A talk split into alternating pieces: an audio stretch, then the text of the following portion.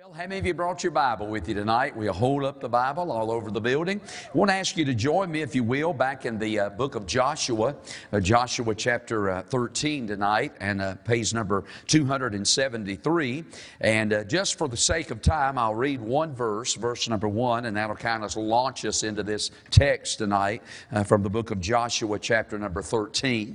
And thank you again for being here. And I do want to remind you to be here on, on Wednesday night. And I hope you'll be here for our service and the Masters Clubs and all that's going on on Wednesday night of this week. Well, our buses today did a good job of bringing people to church. We had a total of 267 riders on our church buses today. That's a good crowd, and I appreciate all the hard work and labor that went into that. One of our routes uh, didn't get to run today, but everybody else did. That's good. And we appreciate the good job did. Listen to this. Pfafftown route had 47. The South Winston route had 33. And one of the Spanish routes had 30. Those were the top three buses uh, today. And then the West Winston route had 11. And as I said, the South Winston route 33. The King Rural Hall route had 24. And the Mount Airy route had 18. The Murray Road route had 27.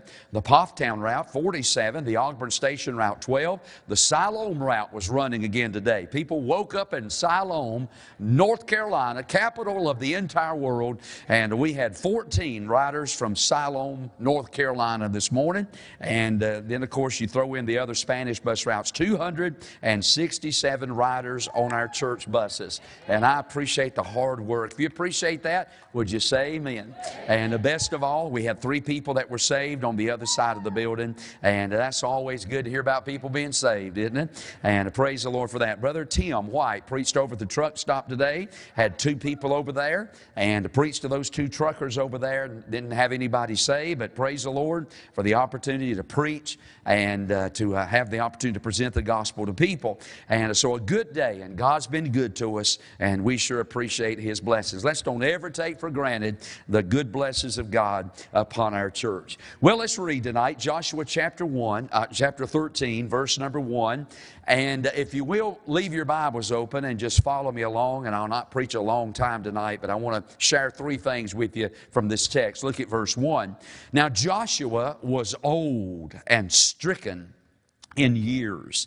And the Lord said unto him, Thou art old and stricken in years, and there remaineth yet very much land to be possessed. Joshua, you're getting old, son but I got something I need for you to do. So tonight I want to just from this chapter, I want to preach on what I'm going to just call the three gets from Joshua 13. Three times the Lord didn't say the word get, but it is implied in this text. So the three gets from Joshua chapter 13. Let's pray. Father, bless the Word of God tonight. Thank you for the good day, for the blessings of God upon our church, upon the ministry of Woodland Baptist Church. Please help us tonight as we fellowship now for just a little bit around the Word of God. And may the Spirit of God have something for us in this text, I pray tonight. In Jesus' name, amen. 70 souls went down into the land of Egypt and they stayed there for 400 years in Egyptian bondage. The Lord finally, after the cries and the prayers of the people of God, sent them a deliverer by the name of Moses. Moses goes down into the land of Egypt, and after some struggle with Pharaoh, Eventually, the children of Israel are on their way out of the land of Egypt. The Bible said they come to the Red Sea, as I was preaching a little bit about this morning, and they crossed over on dry ground. And the armies of Pharaoh were, were destroyed in the, in the waters uh, of, the, of the Red Sea. For 40 years, the nation of Israel then would wander around in the desert. God, after two years, brought them to a place by the name of Kadesh Barnea. God brought them there with the intentions of leading them over into the promised land. But as we know, they rebelled against the Lord there. They got afraid. They turned back. And for 38 more years, making a total of 40 years, they wandered in the wilderness. God promised there at Kadesh Barnea that everybody from 20 years old and upward that had rebelled against God would die in the wilderness. And the Bible said for the next years they wandered in the, in the, in the wilderness from place unto place. Moses, the great leader of Israel at the end of the book of Deuteronomy, he dies. The Bible said that when Moses died that they mourned for him for 30 days. And there stood the people of God, the nation of Israel, on the other side of the Jordan River. When Moses passed off the scene, God had a new leader in Israel. His name was Joshua. And Joshua's job was to lead the people of God across uh, the Jordan River into the promised land to begin to take possession of the land that God promised them on the night that they left the land of Egypt. Joshua brings the nation of Israel along, and God once again parts the waters uh, in the flooded out Jordan River, and the people of God once again cross over on dry ground. Of course, after getting over to the land of Canaan, there's battles to be fought over there. And one of the first battles that they had to fight when they got into the land of Canaan was the battle with Jericho. Jericho was a, a big city. And uh, boy, if they were going to take the promised land, the land of Canaan, they had to defeat uh, the city of Jericho. God had an unusual battle strategy for taking that city. They were going to march around those walls of the city of Jericho one time a day for six days. And then on the seventh day, they were going to march seven times around, and then they were going to shout, blow the trumpets, and the walls were going to come tumbling down. And we know that's exactly what happened. And God gave a great victory over the city of Jericho, and the people of God began to drive a wedge deep into the land of Canaan. In chapter 9, they fought with those five different kings, and God gave them a great victory. After a little stumble, a little mess up in the city of Ai, once again, God gave them a great victory. So as we come tonight to Joshua chapter 13, God's people, under the leadership of Joshua, are now in the land of Canaan. They've driven a wedge right through the center of the land, and now it's time to begin to branch out as individual tribes to take possession of the land of Canaan. The Bible tells us in chapter 13 of the book of Joshua, and verse number 1, that Joshua was old and stricken in years. Most people think that Joshua is now between the ages of 90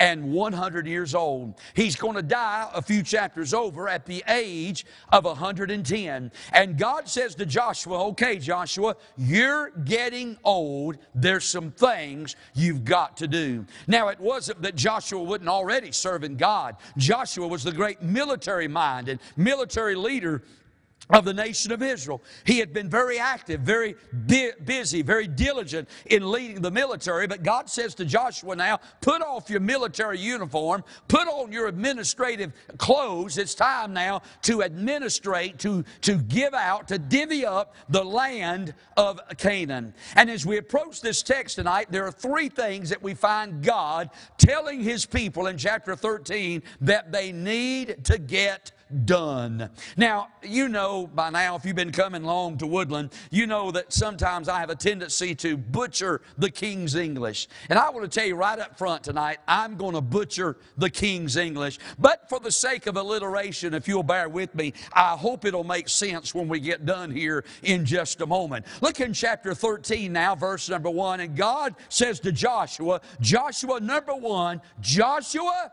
get going.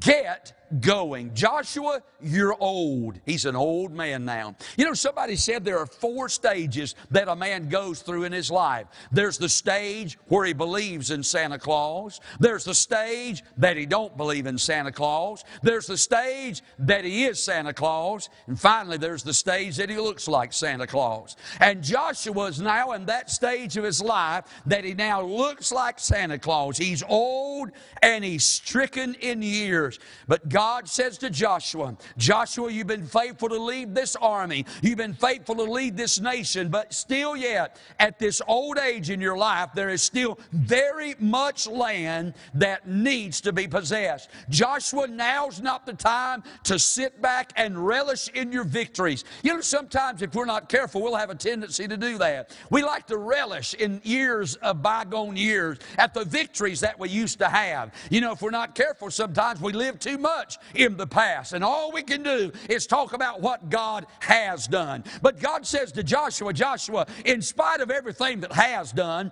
uh, has been done, in spite of the great victory at Jericho, in spite of what happened at Ai, in spite of the great victory in the Gibeonites and the rest of that crowd, Joshua, there's still a lot that needs to get done. Joshua, you need to get going. And boy, I got to thinking about that. God said that to Joshua at that age, but how much more does God say that to us tonight? Hey, church, it's time to get going. Now, I got it, friend. We've taken a lot of months off around here because of the corona. Back starting back in the month of March last year, there was a complete and utter shut shutdown. Down, and, and I don't know what's going to happen under this new administration. You hear things, people are speculating what might happen. I get all that, but can I tell you something? We've sat down for too long. We've just enjoyed being back in church for quite a while now, and I believe the message that God God has for Woodland Baptist Church and for us as individuals tonight. Okay, now, God's given you some great victories in the past. God's allowed you to see some great things. But they, hey, the work of God's not over. It's time now to get going again. Can I stop and say it is time to get going again? There are souls that needs to be won. There's some faithfulness that we need to demonstrate. An example as the people of God. There's some people that we need to reach. There's some people that have gotten out of church through these days, through these months, weeks that we've uh, kind of, you know, been in a shutdown process. There's some people that fallen by the wayside. There's lost people. This world is full of people that are lost tonight. Listen, I'm here to tell you it's time to get going, folks. We got to get back at it again. It's time to get over just being excited about being back in church again. And it's time to get back to soul winning. It's time to get back to preaching. It's time to get back to reaching out, calling people, trying to fill up the house of God. It's time to get going again. Joshua, you got to get going, son. There's so much that needs to be done. Joshua, get going. Now, let me ask you a question. What do you need to get going in tonight? Hey, what do you need to get started back at again? Hey, what do you need to get stirred up about again in your life? You know, we're going pretty good. Things going pretty good. We just had that 100 year celebration in 2019 and had that big day, what, 3,200 in church that Sunday, and folks were saved and baptized. And boy, we had a great year. We had so much going on. And then we hit March of 2020 and everything just come to a screeching halt. And sad but true, ladies and gentlemen, God's people, we had to start watching church on computer computer again and, and go back, and, and it just seemed like everything just come to a screeching halt last year. Don't you think it's time? to get going again. There's so much more that God has for us. There's so much more land that needs to be possessed. There's so many more battles that needs to be fought. There's so many more victories that need to be won. Ladies and gentlemen, it's time to get going again. I don't want you to take what I'm about to say wrong. But can I tell you this? Years ago, if, if a preacher would have stood in the pulpit and preached about the second coming of Jesus as we did here this morning, it wouldn't have been anything to see 5, 10, 15 people walk down the aisle and got saved, get saved. It wouldn't have been anything to see that. But you know, in these days, listen, we aren't, we aren't reaching out to anybody. We're not bringing lost people with us to the house of God. And so now we can preach like that and nothing happens. You know why? God's people aren't going. It is time to get back. I got. I, I understand all the excuses. I, I, hear all this. You know, boy, the people won't let you in their house. They're scared of the COVID, whatever. I get all that. But what are we doing to reach people in these days? Don't you agree with me when I say, "Hey, it's time to get going"? Joshua, there's so much more that needs to be done. Don't just sit back. Don't just relish in what has happened, what has taken place. God is still the same God today that He was back there. Hey, let's get going again. Let's believe God to do great things again. Get going, Joshua. But not only do we find in this chapter God saying, get going, get going, but also in this chapter we find this. Now, here's some, stay with me get gone. You say, Preacher, that ain't good English. I know it's not, but it's good preaching. Because if you look in this text, God said in chapter 13, in verse number 13, God said there's some people, there's some things you've got to get rid of over here in this land. You've got to get rid of the children of Israel, verse number 13. They didn't expel the Geshurites nor the Maacathites, but the Geshurites and the Maacathites dwell among the Israelites unto this day. God had told the nation of Israel when once they entered the promised land, entered the land of Canaan, God had told them there were some things they had to get rid of in that land. There were some things they couldn't tolerate. There were some things that they had to that they had to stamp out in their lives. There were some people that had to go. There were some practices that had to go. There were some philosophies that had to go. Don't let these things stay there. You have got for the sake of alliteration to get these things gone from your lives. Let me read it to you. In, back in the book of Deuteronomy, chapter number 7, we read something like this. And when the Lord thy God shall deliver them, speaking of this crowd, the Canaanites crowd, all of these people, when he's going to deliver them before thee, thou shalt smite them and utterly destroy them. Thou shalt make no covenant with them, nor show mercy unto them, neither shalt thou make marriages with them. Thy daughter thou shalt not give unto his son, nor his daughter shalt thou take unto thy son, for they'll turn away thy heart They'll turn away thy son from following me that they may serve other gods. So will the anger of the Lord be kindled against you and destroy thee suddenly. You know what God said? Hey, don't go over there. Don't tolerate these things when you get over there. You have got to get these things gone from your lives, from your presence when you move into the land of Canaan. You know something? The reason a lot of people live in failure every day of their life is because there's some things that they won't get gone from their lives.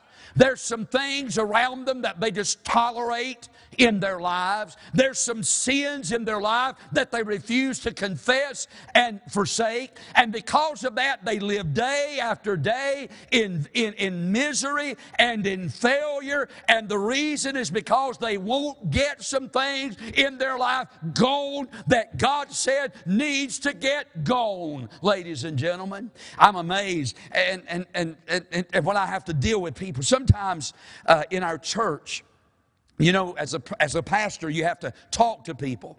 And sometimes, you know, in marriages, there are problems in marriages. And you have to, you have to sit there and talk to people and try to work through the problems that, that they've got going on in their marriage. Sometimes, uh, one of the problems in, in marriage that, that we're, that's really exploding in our day is pornography.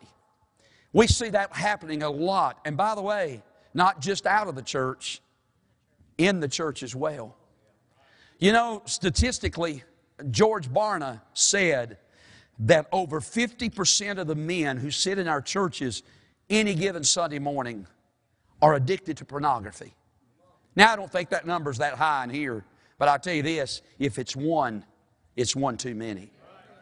And I'm amazed that when we start trying to deal with those things, and I look at that dear man, maybe, or woman, whichever one it may be, and they have been texting people that are not their spouses. And, they have been using phrases and words. Let, let me say it like this they have been explicitly texting other people. And I look at them and I say, okay, here's what you've got to do now. We got to, this is a problem in your marriage, and we've got to fix this. Ma'am, you need to go right now and change your telephone number and just get you a different phone number. And then I look at that dear man, maybe he's sitting there and he's eat up with pornography, and I say, Look, you need to cut the low down internet off your telephone, and you need to go get you a new phone number and get away from that stuff. It's amazing to me how many times those people look at me and start offering up excuses. Well, I can't do that, preacher. There's just no way. And you know what they're doing? They're tolerating the Canaanites in their life. And it won't be long. They may get off of it right now, but it won't be long if there's no accountability, if there's no dealing with that sin, if there's no getting some things gone from our lives that doesn't need to be there, if there's no uh, severity in judgment of getting things out of our life that don't need to be in our life, if we're not careful, those things will creep right back in. You know why? We're tolerating them in our lives. They're dwelling among us. We settle down with that stuff, just like the nation of Israel settled down with these nations that were around them. God said, I want them gone. God said, I want them destroyed. God said, if, they, if you let them hang around, they'll turn your heart away from me. And the first thing you know, you'll be worshiping their gods. And the Israelites didn't listen. They tolerated those Canaanites, and it wasn't long until we read this right here in the book of Joshua.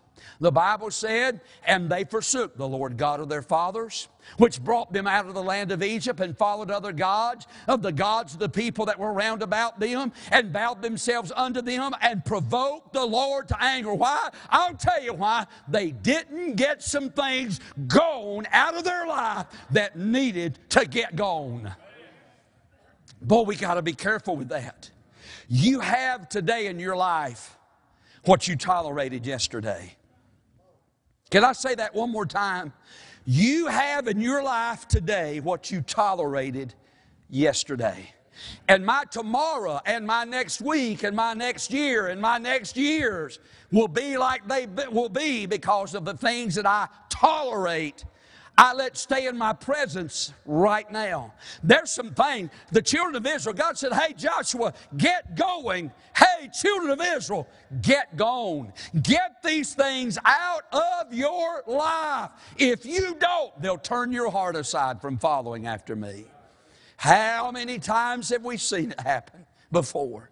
And the first thing you know, here's a marriage that's tore all to pieces. Here's children uh, with parents spending time, one parent, then the other parent. And it's all because they let things go on in their life that God said needed to be gone. What's in your life that needs to get gone tonight? Hey, what, that's good southern vernacular, ain't it? What do you got in, what are you tolerating in your life tonight that needs to be gone? What are you allowing in your life tonight that is totally against the Word of God and the will of God for your life? What's in your cabinet? I, tell you the reason people are, uh, they, they, they, they're, they're, they're already, they're hooked on that alcohol. And then the first thing you know, they, they come to church and they get saved and they leave it alone, but then they didn't get rid of it and it sits in the cabinet somewhere. Brothers and sisters, if we allow it to remain in our presence, it's not going to be long till we wiggle our way back to it. If we let it stay on the line, we can reach back over and grab a hold of it and bring it into this life and mess our lives up. God said, get it gone, get it gone. Get it gone out of your presence. Stay away from it. You've got no business letting it dwell there. Get going, God said. It's time to get going. We've sat around long enough. Hey, get going, Joshua. There's so much more that needs to be done. But children of Israel, there's some things you need to get going. Listen, if you, if you, before you got saved, if you were bad to drink, why in God's name would you have alcohol in your home? Well, somebody said, Oh, preacher, you don't understand. I just buy it to pour on my grass to make my grass. Listen, you're going to kill your grass. Have you ever heard anybody tell you? I had somebody tell me that one time. What I do is I buy it and then I, I mix a, a, a concoction and I pour it on my grass to make my grass. Are you kidding me? I ain't going to do that to my grass. If I were to kill it, I would spray Roundup on it. I sure ain't going to pour Bud Dummers and Miller Low Lifes on it. That, don't that has no place whatsoever in my presence. Can I have an amen? If you were bad to do drugs before you got saved, why in God's name are you going to keep them paying a bag, of, a bag of pot laying around? Why would you do that? Get it go, man. Get it out of your life. That's not God's will. You're no longer that person. You're saved. You know better than that. Get it gone. Get it gone. Get going. Get gone. And last of all, number three, get God. What happened? Look in our text here. As this chapter comes to a close, uh, Joshua's divvying up the land. He's talking to the tribe of Manasseh and Reuben and Gad and some of the other tribes. And he says, okay, now this is what you get. This is where you need to go. These are the people you need to fight, and you need to expel them off the land. Don't let them live there. Get rid of it. And he's just going, going down through here, and he's just naming off this province, this piece of land, belongs to you. This piece of property belongs to you. Go in there, fight for it, win the battle. Don't let them stay, run them off, get rid of them. And, and, and he's going all the way down through here. But then, if you look at the last verse of this chapter, we come to the tribe of Levi.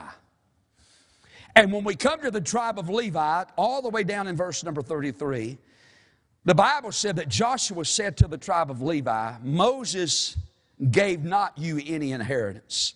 Why? The Lord God of Israel is your inheritance. Can I tell you something? You know, I, as God's people, there's a lot in this world that's going on tonight that we don't need to be partakers of. There's a lot of ungodliness, a lot of worldliness, a lot of wickedness that's going on in this world. And uh, as God's people, we need to dismiss ourselves from the presence of that. What does the Bible say? Abstain from all appearance of evil. We need to stay away from that stuff. I, I make no apologies for standing up here preaching about the separation of the believer from the world. I know we don't hear a whole lot about that anymore. It almost seems like, you know, we just want to cuddle up to the world and we want to be friends with the world and we want everybody to love us. But I'm going to tell you something, friend. I make no apologies for telling us that as God's people, we need to be different from the world. We need to be separated from the world. We don't need to be like the world. We don't need to walk like them, talk like them, live like them, uh, cuss like them, drink like them. We don't need to be like them. We're God's people. We're called to a higher standard of living. I make no apologies for that. You say, preacher, it looks like then, man, that we're, we're missing out. I mean, it just looks like. How many people sit in their churches and look out their stained glass windows on their cushioned pews and they think, man, the world's got it better than we do? Well, let me tell you what we get. We get God. I don't get what this world has to offer. That's not my inheritance. My inheritance is this I get God. Can I tell you this? I'll take God any day over the week. Any day of the week over anything this world has got to offer. You can have it all. I get God. God's been so good to me. God's rescued my life. God saved me from a terrible life. God saved me from, and I'm not down on anybody else, but I'm just saying God saved me from two or three divorces. God saved me from trying my brains on bad drugs. God saved me from a cirrhosis of the liver, from alcohol, uh, alcohol induced. God's kept me from that stuff. Hey, I'm not paying alimony. Hey, I'm not paying child support in three different states. I'm just saying God's been good to me. Hey, I get God. I may not get what this world is selling. I may not get to, I may not get all the world has to offer, but I'll take God any day of the week. He's my inheritance. I love him. He loves me. I'll take God. Get God. Hey, you get going. Hey, you get gone. Because in the end, we get God. Amen and amen. And I'm tired. And let's go. Let's bow our heads. Father, thank you tonight for this chapter. Thank you for these.